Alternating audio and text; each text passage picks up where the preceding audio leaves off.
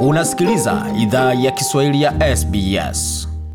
Tungependa kuwashukuru wamiliki wa jadi wa ardhi tunaofanyia matangazo yetu. Kuanzia leo, idhaa ya Kiswahili inatoa heshima zake kwa Kamareg, watu wa taifa la Kulinga, kwa wazee wao wa sasa na wa zamani. Pia kuanzia leo tuna wakubali wa Aboriginal na Torres Strait Islander ambao ni wamiliki wa jadi kutoka ardhi zote unaosikiliza matangazo haya. Jambo pote lipo na karibu katika makala idhaa ya Kiswahili ya SBS. Uko na migode migerano kuletea makala kutoka studio zetu za SBS na mtandaoni anwani ambao ni sbs.com.au kwa juu Swahili, usiku mmoja baada ya matokeo ya kushangaza uchaguzi mkuu, na tukielekea moja kwa moja kwa vionjo vile ambao tuko navyo. Je, kule kusini kwa mradhi magharibi Australia, je, wapiga kura wanatarajia nini kutoka serikali mpya ya chama cha Leba? Hii serikali ya Leba inasema itakuja kusaidia wale watu wako chini ili wainue mambo ya minimum wage, isaidia watu mambo ya ya pesa. So tunaona hii serikali itakuja kusaidia mtu ya kawaida, sio serikali ya watu tajiri, na hiyo ndio tunafurahia sana hapa Western Australia. Bwana Steve Sitine hapo, kiongozi wa Kitwek Association kule magharibi Australia, akifunguka kuhusu yale ambayo anatarajia kutoka kutoka mato, uchaguzi mkuu. Na je, mafunzo ya uchaguzi mkuu hapa Australia kwa mataifa ya Afrika Mashariki na Kati ni gani? Wananchi kutoka jamii za Burundi jimboni New wafunguka huko kwetu kama hivi hapo, wamoja wamoja wanakuwa wameshaanza kutafuta mapaspoti kwenye ziko, wanasema anytime kitu chenye kinaweza ikatokea hapa, nikuwe najua paspoti yangu kwenye iko, kwa sababu unakuwa unajua tu gisi vitakuwavo, panaweza pakakuwa tu fujo. Na je, kule Kenya wagombea wa siasa hususan Martha Karua anasemaje kuhusu swala zima la kura? Tumekuja kwenu kwa njia ya amani na kunyenyekea kuomba kura zenu. Sisi tunaelewa hatuwezi toa kura kwa kinguvu, ndio tumekuja tuzungumze, mukiamua mtupee kura zenu.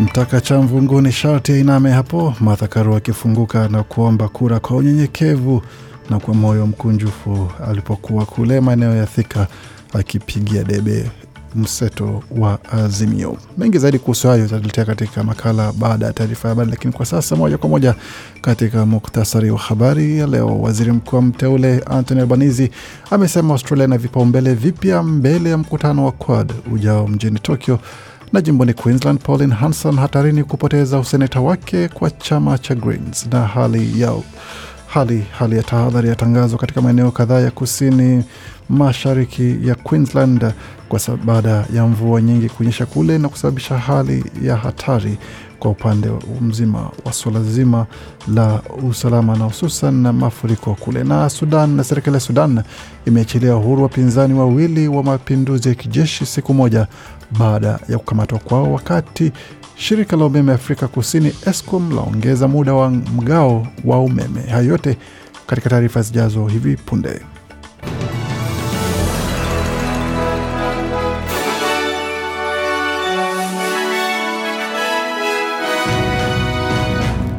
Wasikia idhaa Kiswahili ya SBS. Jina langu ni Gode Migerano, fundi wetu mitambo ni Bilea. Tutakuwa naye kuanzia hivi sasa hadi tamati ya makala haya. Mtazamo unapoanza kuhamishwa kutoka matokeo na ajenda ya chama cha Leba kwa serikali, waziri mkuu mteule Anthony Albanese amesema anataka tuma ujumbe kwa dunia kuwa pamekuwa mabadiliko makubwa nchini Australia. Waziri mkuu mteule amesema mkutano wa Quad wiki hii utakuwa fursa ya kwanza ya chama cha Leba kujumuika katika hali tofauti na mataifa mengine kwa mabadiliko ya tabia nchi pamoja na masuala mengine. Mkutano wa Quad utafanyika mjini Tokyo tarehe 24 Mei kati ya viongozi wa mataifa ya Japan, Australia, India na Marekani. Bwana Albanese ameongezea kuwa anataka anzisha mbinu jumuishi ndani ya nchi na anataka wazungumza na viongozi wa kila jimbo na wilaya atakaporejea nchini Australia.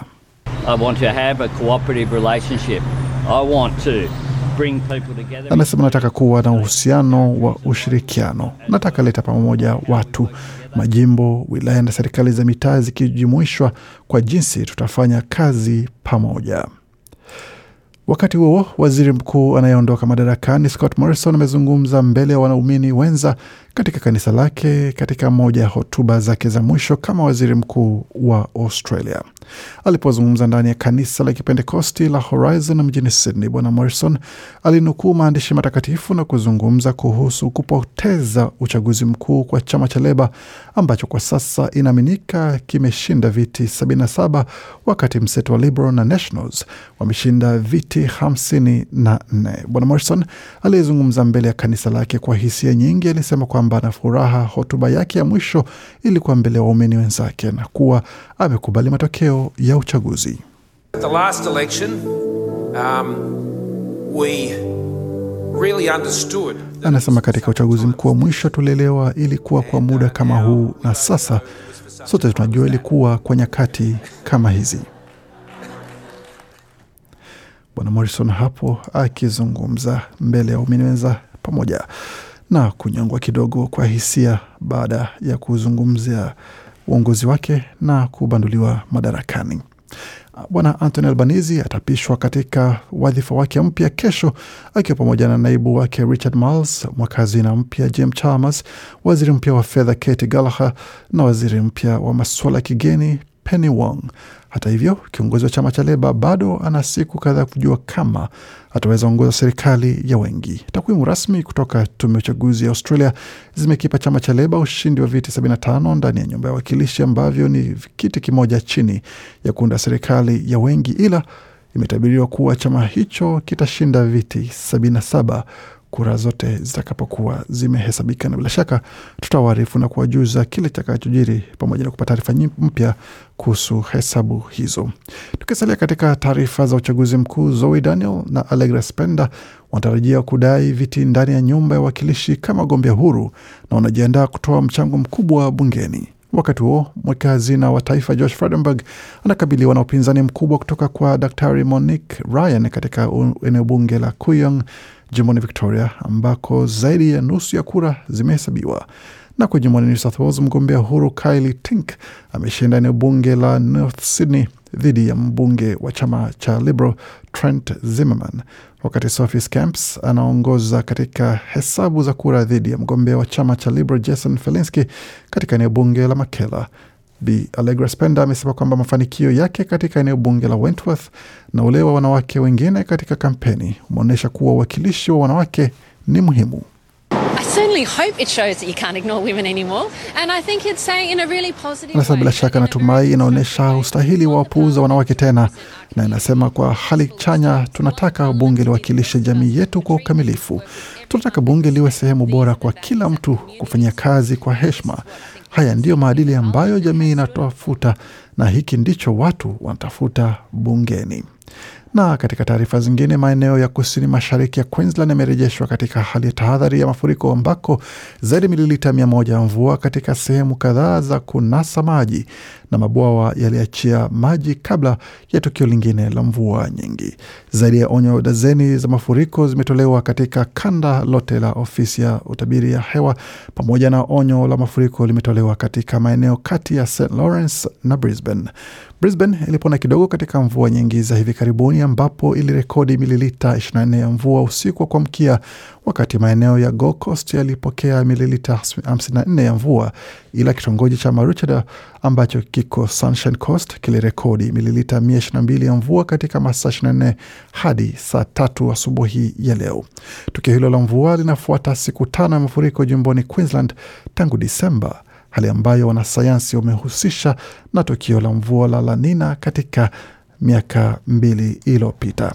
Tukielekea katika taarifa zingine ambazo tumeandalia moja kwa moja barani Afrika, tukianzia huko ambapo serikali serikali ya Sudan imeachia uhuru chama cha komunisti cha Sudan kimesema kwamba serikali mapema Ijumaa imeachilia uhuru wa upinzani wawili wa mapinduzi ya kijeshi siku moja baada ya kukamatwa kwao. Chama cha komunisti cha Sudan hapo mapinduzi ya kijeshi ya Oktoba mwaka jana nchini humo yamezua maandamano ya kitaifa na kupelekea msako mkali uliosababisha vifo vya takriban watu 99 kwa mradhi 95 huku mamia wengine wakijeruhiwa kulingana na ripoti kutoka maungano wa madaktari.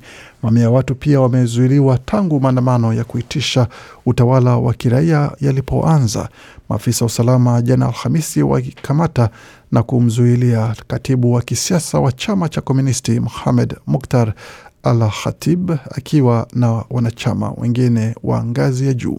Wawili hao walikamatwa baada ya kukutana na kiongozi wa uasi Abdel Wahid Nur ambaye awali alikataa kutia saini mkataba wa kihistoria wa amani wa mwaka wa elfu mbili ishirini kati yao na serikali ya Sudan.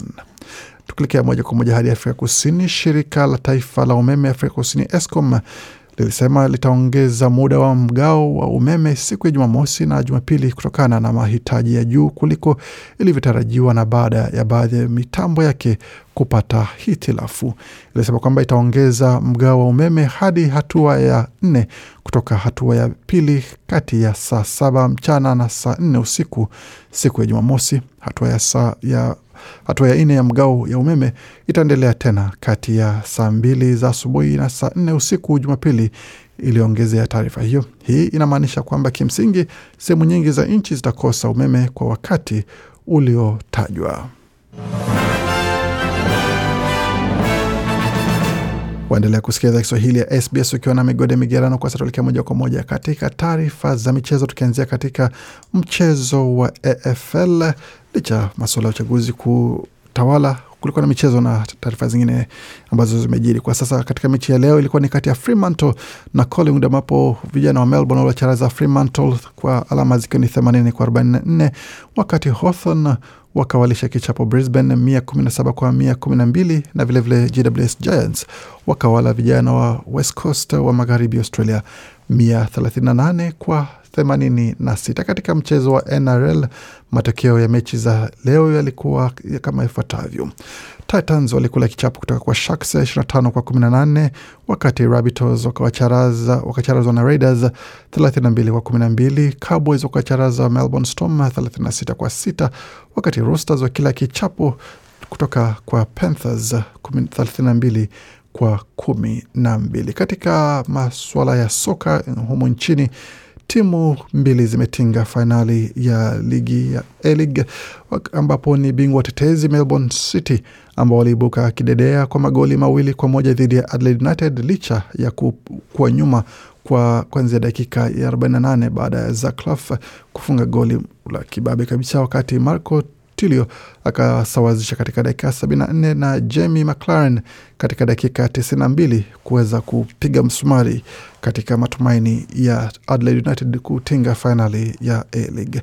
Mechi ingine ambayo ilishuhudiwa ilikuwa ni kati ya Western United ambao wacharaza Melbourne Victory katika final, nusu fainali nyingine, kumaanisha kwamba sasa fainali itakuwa ni kati ya Melbourne City FC dhidi ya Western United, kumaanisha kwamba timu za Melbourne zote ndizo zimetinga fainali ya kombe hilo la A-League. Na katika mechi zingine za kusisimua ambazo zinatarajiwa kwa hamu na gamu ni mwisho mechi za mwisho ama kufunga ligi ya A-League, kwa mradhi ligi ya Premier kule Uingereza ambapo timu mbili kule juu ya kwanza na ya pili zinatofautiana alama moja tu. Manchester City wakishinda mechi yao dhidi ya Aston Villa watakuwa bingwa wa Uingereza, wakati Liverpool iwapo watapata ushindi na City itereze, iwapo itapata sare ama ishindwe, basi Liverpool watakuwa ni washindi. Katika mechi nyingine ya kuwania nafasi ya nne katika mechi za kucheza klabu bingwa barani Ulaya, iwapo iwapo Tottenham itafeli kushinda timu ya Norwich Arsenal ipate ushindi kumaanisha kwamba Arsenal wataingia katika nafasi ya nne na kujikatia tiketi ya kucheza katika klabu bingwa barani Ulaya, ila Tottenham akipata ushindi, basi kusema kwamba the Gunners watakichapa katika Europa League na vilevile vile, katika mechi za kucheza kule katika mechi ya Europa ambayo ni ligi ya pili ya klabu bingwa za Ulaya, iwapo Manchester United watapata ushindi, ni kumaanisha kwamba uh, West Ham wakipata ushindi itakuwa basi ni wao ndio wataingia United kushuka kucheza katika mechi ambazo si za hadhi kubwa sana katika vilabu kama Manchester United. Na kule katika mwisho ama mkia wa daraja ni kwamba timu ya Burnley na Leeds wanachezea uhai wao katika ligi kuu ya Uingereza. Yeyote atakayeshinda ndiye atakayekuwa ana, anapona mchujo wa ligi kuu ya Uingereza, na bila shaka ataweza kuletea taarifa hizo zote punde mechi zitakapochezwa na matokeo kupatikana. Bila shaka tutawaarifu kwa kina.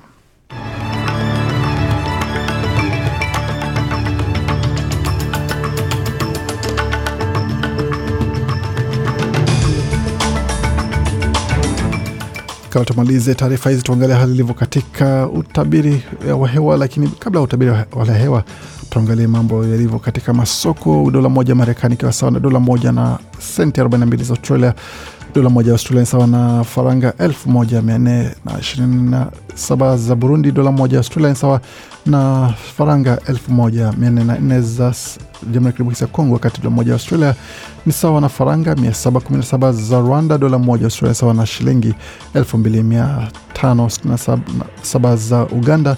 Dola moja ya Australia sawa na shilingi 82 na senti mbili za Kenya, wakati dola moja ya Australia sawa na shilingi 1631 na senti 62 za Tanzania. Na katika utabiri wa hali ya hewa tukianzia mjini Adelaide ambako nyuzi joto ni 17.5, wakati mjini Brisbane ni 16.3 na manyunyu ya mvua ikitarajiwa pale. Canberra ni 6.9, Darwin 25.9, wakati Hobart ni 8.8, Perth 16, wakati Melbourne nyuzi joto pale ni 7, wakati mjini Sydney nyuzi joto ni 13.6. Kufika punde mwisho taarifa habari ambazo tumeandalia. Bakia nasi kwa makala mengine manakujia kutoka studio zetu za SBS Radio.